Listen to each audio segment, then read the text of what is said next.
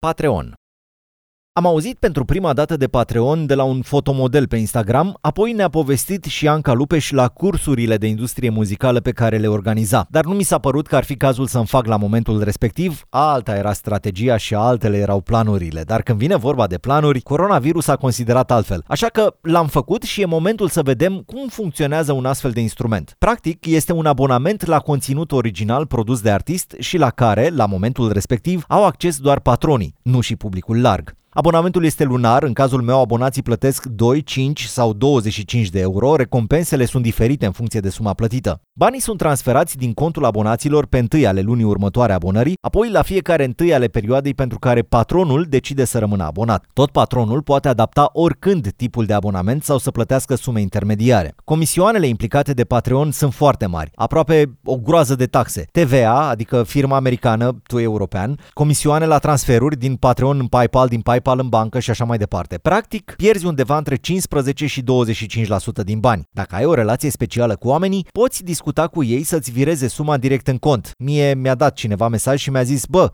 eu vreau să-ți dau ție banii și mi-a băgat bani în cont. Pe de altă parte, așa poți să primești bani și de la oameni cu care nu ai o relație așa apropiată. Mie, Patreon mi-a asigurat o sumă de aproximativ 150 de euro net pe lună, mai mult sau mai puțin, în primele 4 luni și 125 de euro lunar în următoarele 4. Pentru că până la pandemie a fost relativ puțin utilizat la noi și, deși abia pornisem contul de Patreon, deja mă întrebau colegii de breaslă despre cum am făcut, dar aia cum vine, de ce așa și nu altfel, am zis să vă expun câteva sugestii după 8 luni de utilizare utilizare. Nu sunt vreun expert, dar iată câteva idei ce v-ar putea fi utile. 1. Nu e suficient să-l deschizi și vor începe banii să curgă. În primul rând, platforma e foarte puțin cunoscută în România. Explică-le oamenilor ce vrei de la ei. Explică-le cum funcționează. Altfel vor da like și rămâi cu un like.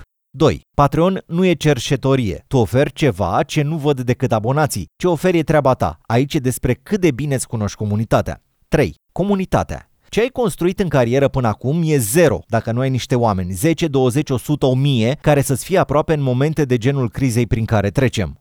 4. Pune cărbun pe foc în permanență, iar asta nu o faci postând linkul spre Patreon pe Facebook și gata. Cum comunici cu comunitatea ta? Te-ai gândit că în astfel de momente poate nu au timp de Facebook? Ai o vagă idee care e algoritmul de funcționare al Facebook?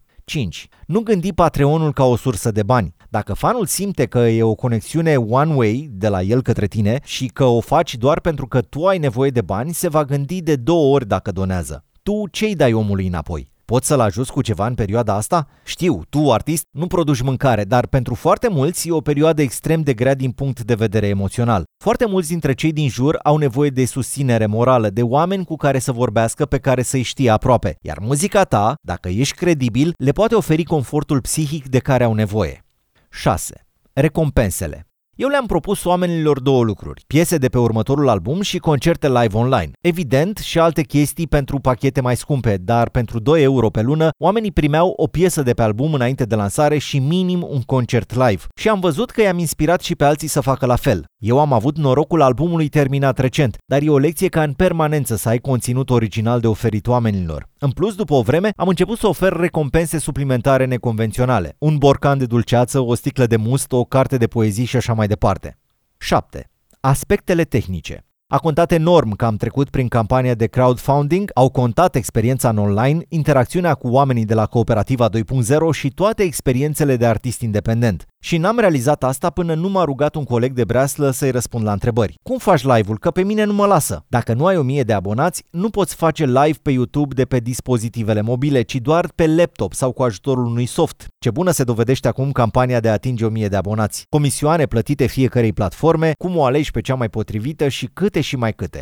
8. Proactivitate. Dacă dormi pe coadă când lucrurile merg bine, dacă tu te respecti și ești doar artist, în momentele de criză vei avea probleme, pentru că nu vei găsi soluții în timp real. Realizez că gherila din ultimii 9 ani de carieră mă face să fiu cu doi pași înainte ca mod de gândire față de mulți dintre colegii mei. Nu e o laudă, e o constatare. 9.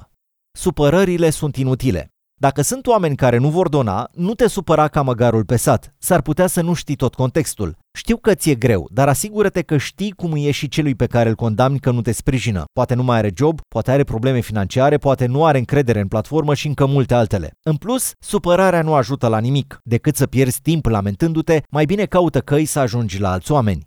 10.